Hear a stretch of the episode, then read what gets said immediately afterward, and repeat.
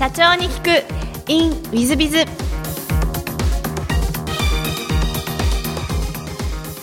WizBiz の新谷です。先週の続きをお聞きください。じゃあにねんめ以降だんだんだんだんこうあの今の本当の意味での無印良品さんの、まあ、仕組み化とかそういうのをやり始めるということですか。えー、さんねんぐらい経ってくるとやっぱ 本, 本当の原因っていうのは、まあ、僕が育ったセゾンのグループの社風だとにこう気づくわけですね。まあ、したがって社風を直さないと無理だ。したがって経験主義でこの人が辞めてしまうと財産が何も残らない、見えない。でそうすると会社の成長がほぼなくなるんで将来で仕組みにすると。だから人を育てるとか販売をするとか出店をするとか、これをみんな仕組みにしていったんですね。仕組みって見えるんで、見えると問題のはち割が解決をするんですね。そして標準化という過程を踏むんで、こいつはね積み重なるんですね。まあどうしてもそうせざるを得ないということでですね、まあいわれるような仕組み化みたいなことに本格的に入り込んでいくのがさんねん、にさんねん後ぐらいですかね。なるほど、はい、そうですか。そのまあ、いわゆる標準化っていうのはチェーンスター理論の一つだと思うんですけど、はい、それはやっぱり西友の時に、はい、ご入社された時に学ばれてらっしゃったんですか。チェーンオペレーションは現実的にセゾンでは機能しなかったですね。なるほど。えということはやっぱり住さんって偉大なオーナーだったんですけど、お客さんのニーズがあるから、えー、例えば前橋とか、えー、郡山に西武百貨店を作る。でもこの西武百貨店は規模も小さいんで西友が運営する西武百貨店ということになるんですね。もちろん池袋西武の大きなやつもある。で地方の、えー、ちょっと量販店をちょっと大きくした西武もある。で西友のように ジーエムエス がある。でもちろんスーパーマーケットもある。ファミリーマートの着手も早かったですからね。コンビニもある。つまりこれだけ多岐多様な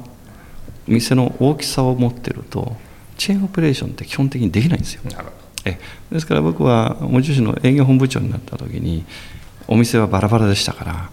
えー、これをみっつのタイプに全部分けてチェーンオペレーションをするっていうふうにやりだしたんですね。なるほど。えだからチェーンオペレーションはものすごく大きなあの流通の業績なんですけど、まあ、現実的にセゾングループの中で実際にチェーンオペレーションが行われていませんでしたから。ああ、そうですか。だから実質的に行われるように変えていかざるを得なかったですね。松井社長さんはそのチェーンオペレーションを学ばれたのは、それは渥美先生とかから学ばれてという感じでいらっしゃった。そうですね、まあ、あの流通にいますからね、えーと、全ての商業技術みたいなやつはみんなみあの身についてきますから、まあ、チェーンオペレーションは中でも今でもあれでしょうかね、有効なあの量販店スーパーマーケットのオペレーション技術だと思いますね。なるほど、はい、そうですか。まあ、私自身も、まあ、チェーンストア理論を勉強してないと、まあ、チェーンのコンサルタントはできないというふうに言ってるぐらいなんで、はい、やっぱり勉強されてらっしゃるんですね、はい、そうですか。ちょっと全然違う質問をさせていただきたいと思ってるんですが、はい、えー、と好きなことでお聞きしました料理ということで料理をされるんです、はい、そうですね。結構私食べるのが好きなんで、ですから必然的に料理もせざるを得ない。なるほど。したがって、まあ、我が家では料理は全部私が作るんですよ。だから毎食ですか。ええ、だから多分女房は冷蔵庫に何が入ってるかよく知らないと思いますね。まあそんなことで友達呼んだりして結構あのパーティーを開いたりしましたから、そんな料理は大体自分でみんな作ってましたね。あ、そうですか、はいはい。まあ、今風の旦那様でいらっしゃいますね。そうするといやあれはね、ただ単に食べたり飲んだりするのが好きだからやってたというだけだと思いますね。そうですか、はい、あの得意な料理は何かあられますか。僕居酒屋料理は大抵できますね、まあ、食べに行ったら居酒屋料理はほぼあの確実に再現できますね。ただミシュランの星がついているようなところの料理は無理ですね。ああ、そうですか。これは正直言って残念ながらできませんけど。松井様のお話聞いてると運動神経も良くて、そしてまあ、あの経営もできて、そして料理もできるって、あの、はい、今 の, あのにじゅう代の女性からすると一番結婚したい相手みたいな感じだと思うんですけどまあそんなことはないんでしょうけどねまああのそんなのが、えー、趣味で来たっていうことですね。そうですか、はい、でもう一つあの好きなことは優れた経営者の言動に触れることということで、はい、あのこれは社長になってからそう思われたんですか、それとも前からですか。ええええ、まあ、あのなる前からも思っていたんですけど、社長になってからですね、痛切に感じたんですね、うん、というのはいちねん社長やってみて、やっぱり自分の器以上に会社が大きくなることはないと本当に痛切に感じたんですね。でしたがってそこを補わなきゃいけない。そうすると当時やっぱりね、社長としてメンターがいるって思ったんですね。でメンターですから顧問でも相談役でも何でもよかったんですけど、やっぱり一番権威があったのが社外取締役だったんですね。でしたがって社外取締役をにせんにねんから実は導入をするんです。そしてさんにん必ず入って、まあ、同業とからメーカーとでその他とこうやるわけですね。でその時選ぶ経営者は異形の経営者、まあ、尊敬して敬うとこういう経営者ですね。で、まあ、例えば私がにキロ先が見えるとするとごキロ先が見える経営者が結構いるんですよ。で経営者の優れた人ってのは本質を見る目、それから先を見る目、まあ、これがものすごくやっぱり大事なんです。そうすると ごキロ先見える人がいたらごキロ先に見える人から聞いた方が早いということでですね、まあ、今でいうガバナンスではなくてメンターとして社外取締役を実は招聘をしだすんですね。ですからまあアクセル役ということでやるわけです。ですからまあそういう意味で非常に勉強になりましたね。ええ、この話は多分あの視聴者あのリスナーの皆さん方も社長様が多いので多分一番いいお話で勉強になったんじゃないかなと思うんですがえともう一つあの座右の銘は右か左かの岐路に立ったというのは難しい方を選択する困難な選択肢の方に真理が隠されていることが多いというお話なんですが、いやこれはどうしてこのを座右の銘にされたのかというのを教えていただきたいなと思います。社長になりましてね、えー、と実は私どもアウトレットっていうのを当時ななてんぽ運営していたんですね。アウトレットっていうのはご承知のように衣料品で我々の エスピーエー 企業っていうのは在庫コントロールがもう命になる。例えばじゅうおくえんの衣料品の不良在庫があった、まあ、もちろん原価ですね。でこれを捨てられると経営としては一番いい状態だけど、そのうちこのじゅうおくえんもったいないっていうんでアウトレット持ってって売ろうと。そうすると人件費と家賃がかかる。でまあ、売り上げが例えばよんおくえんあったとしますね。そうすると捨てるのがじゅうおくえん、えー、ろくおくえんで済む、まあ、従ってそういうことで経営的には助かる。それからまあ、えー、っと衣料品の出来不出来はやっぱりその時々によって違うし、気温の影響も結構大きい。でそうすると衣料品の部長にとってアウトレットあるとこの調整弁になるので安心ができるんですね。まあ、そのふたつでアウトレットがどんどん増えていった。で私はそのアウトレットを一つずつ毎年なくしていったんですね。でさとうとう最後ゼロにする。なぜそんなことをしたかっていうと、世界で戦う優良企業は実はアウトレットを持ってないんです。あ、そうなんですか。うん、つまり、えー、アウトレットなしで処分をする。つまりそれだけ生産をする仕組みとか販売をする仕組みとか出店をする仕組みっていうのが優れてるんですね。まあ、ですから、えー、っとどうやってやってきたかっていうと、例えば春物とか夏物は沖縄から入れ出す。逆に冬物、それから秋物は北海道。日本の気候差はちょうどいっかげつ、えー、世界の気候差はにかげつあるんで、えー、秋物はヨーロッパとアメリカから入れ出すんですね。で衣料品ですから移動するのはそんなにお金かからない。でしたがって、えー、移動するっていうことの仕組みも作る、えー、そして今我々のところはさんしゅうかん経つと売り上げが全部わかるんですね。でそこにフラグが立ってますから、えー、そのまま行くやつと売れないやつは世界中どこも売れませんから瞬時に処分に入る。売れるやつはアクセルを踏んで増産をする。で増産も納品先がまたさんかげつのうちは無理なんで瞬時に作って持ってこなきゃいけない。そうすると イーディーアイ で全工場を結ばなきゃいけない。いや記事は一応ある。だけどボタンとかファスナーという付属も揃えてなきゃ増産できないんですよ。そしていっしゅうかんかにしゅうかんで即世界に持っていかなきゃいけない。でそういうことをずっとやるわけですね。この永遠とする努力が結局本当の経営力になるんですね。だからアウトレット一発で勝負する企業と今申し上げた仕組みを作り上げる企業は経営のレベルはにだんかいぐらい違う。そうするとどっちが勝つかお分かりの通りですね。つまり遠い道を選んで苦労した方が明らかに経営力はあるんですね。まあ、しなって僕は迷った時に最短距離に正解はないと思うんで必ず遠い道を選んできましたね。だからまあ例えば熱が出た時に対症療法は熱冷ましを伸ばすことですね。でも医者がやることはどっから来てるかっていうのを突き止めるためにいろんな検査をしますね。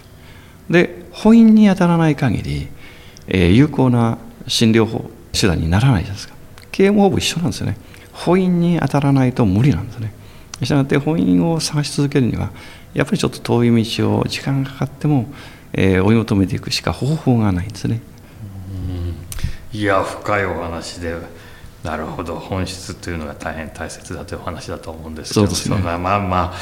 なかなかなかなかあの真似するのはなかなか難しいかもしれませんが、そうですね、えですから一回できた仕組みは真似がほぼできない、うん、つまり会社の風土とか社員の価値観と一緒になってる。ですからこれが簡単に真似できると、えーと、ほとんどみんなトヨタさんになれる。でも一社たりともトヨタさんになれないですね。そこには社風ってやつがあるんで、ここが真似ができない最大のポイントなんですね。結論から申し上げると、社風を築き上げられれば相当長い間成長する企業が逆に言うと作れるということですね。なるほど。あの前半のお話と一緒ですが、製造のグループの社風があるという話と通ずる部分があって、はい、まあ、ちょっとあの深くて私自身が反省が始まってしまうんですけども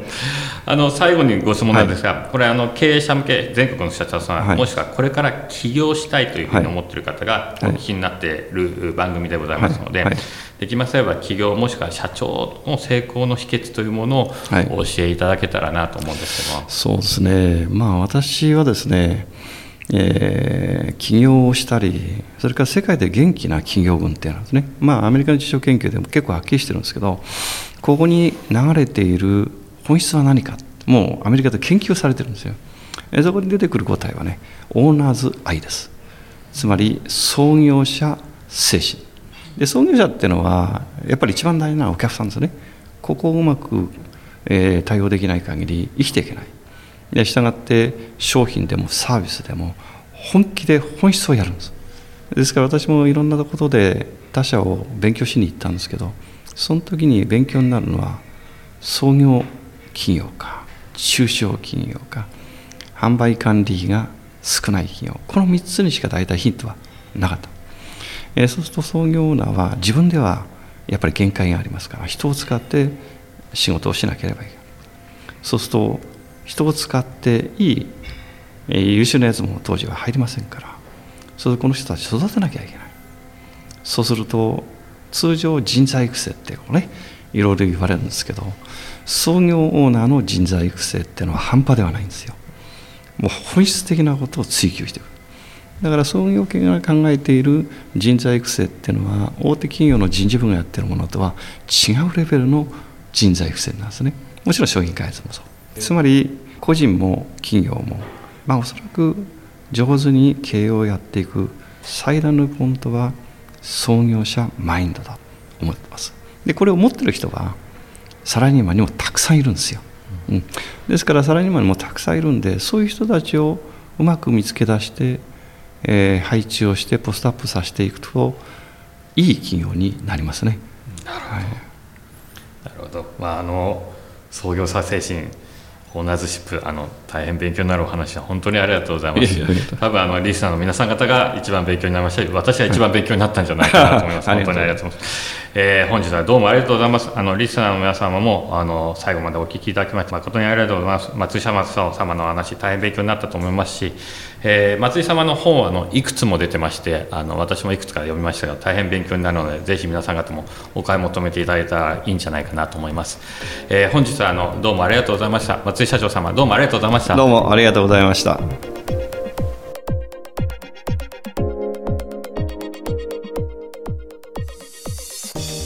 本日の社長に聞く in WizBiz はいかがだったでしょうか。松井様のお話を聞いて、いや本当に素晴らしいお話でした。えー、お話の中で、えー、社風、えー、組織風土ですねのお話であったりとか、えー、チェーンされるような話だったり、えーまあ、またはサプライチェーンマネジメントの話をおそらくおっしゃってるんでしょうけど、えー、そういったお話がありましたが、何よりもやっぱり創業者精神という持った、えー、社長さんがオーナーシップを持ってやるべきだし、社員の中にもオーナーシップを持った社員がいるか、それを上に上げていくというお話は最後ございまして、えー、創業者精神は大切だなというふうに感じております。えー、私の会社でもちゃんと社員たちに創業者精神を植え付けなきゃなと心から思っておりまして、皆さんはその会社でも同様にされたらいかがかなと思っています。本日の社長に聞くインウィズはここまで。また来週。さんぷんコンサルティング、WizBizが社長の悩みを解決。本日のさんぷんコンサルティングは N 社様、資本金せんまん、年商さんおく、従業員じゅうめいの商社様、商社様、栃木県だそうです。創業にせんじゅうにねん、何を扱っていらっしゃるんでしょうかね。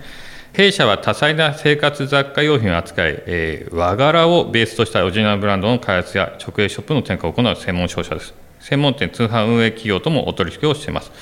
人手不足もあり、取引先の新開拓が思うように進んでいない状況ですが、将来的には全国の百貨店や世界へ自社商品を発信していきたいと考えております。素晴らしいですね。しかし昨年も人手不足で悩んでいましたが、先月もひとり、さんねんめの中堅社員が辞めてしまいました。さんねんめは結構辞めるんですよね。他社さんでもだいたい新卒さんねんめっていうのはさんわりぐらい減る。多いときゅうわり減った企業も知ってますが、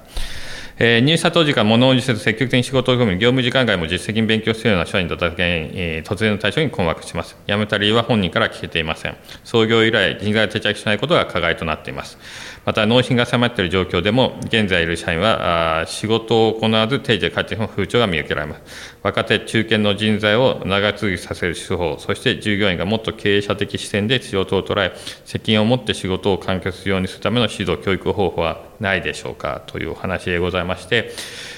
おそらく、えー、御社の問題点は、えー、いわゆる企業文化組織風土というところが根本の問題なんではないかなというふうに思います。どんな人材に幹部になり、そして社長の右腕になっていただきたいということをベースに、まずは考えていっていただくことから始められてはいかがかなと思っています。で、その上でその人材が育っていくには、えー、一つには組織風土でございますので、まあ、企業文化ですので、社内規定というのが、就業規則というのが大変大切になりますし、もう一つは人事評価制度というのが、えー、きちんと揃っているか、そして、えー、それが経営理念であったり、欲しい人材像であったりとかを描いているビジョンであったりがあるのかどうか、このさんてんがですね、揃っているかどうかが、えー、重要になってくるんじゃないかなと思います。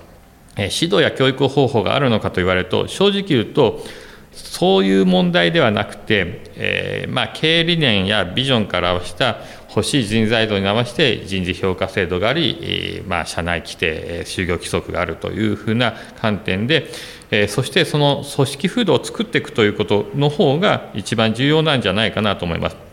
松井様なんかは創業者精神が重要だというお話をちょうどされていらっしゃいました。私も大変賛同しております。そして我が社も、私の社員たちには、あなたたちがWizBizの経営者、あなたたちがWizBizの創業者、私、新谷の首を飛ばす権利はあなたたちは持っていると、こういうことを言って教育をしております。それも言い続けるということをしています。そうすると、社員たちが育っていく可能性が出てくるんじゃないか、もしくはやめないでもっと上に上がっていこうという形になるんじゃないかと思います。そして人事評価制度がしっかりしていて、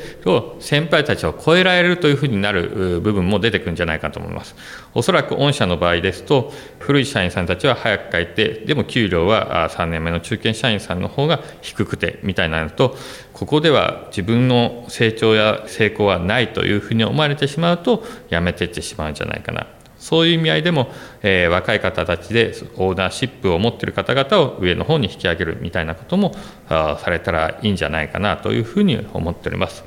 えー、私どもでもちょっと宣伝ですが、目から鱗の業績向上ノウハウということで、人事評価制度のセミナーをしております。もしよろしければ、えー、そちらの方のセミナーご参加されてもいいんじゃないかなと思っております。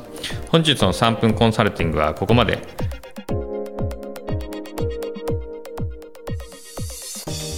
最後までお聞きいただきまして誠にありがとうございました。本日のポッドキャストはここまでになります。また来週お楽しみに。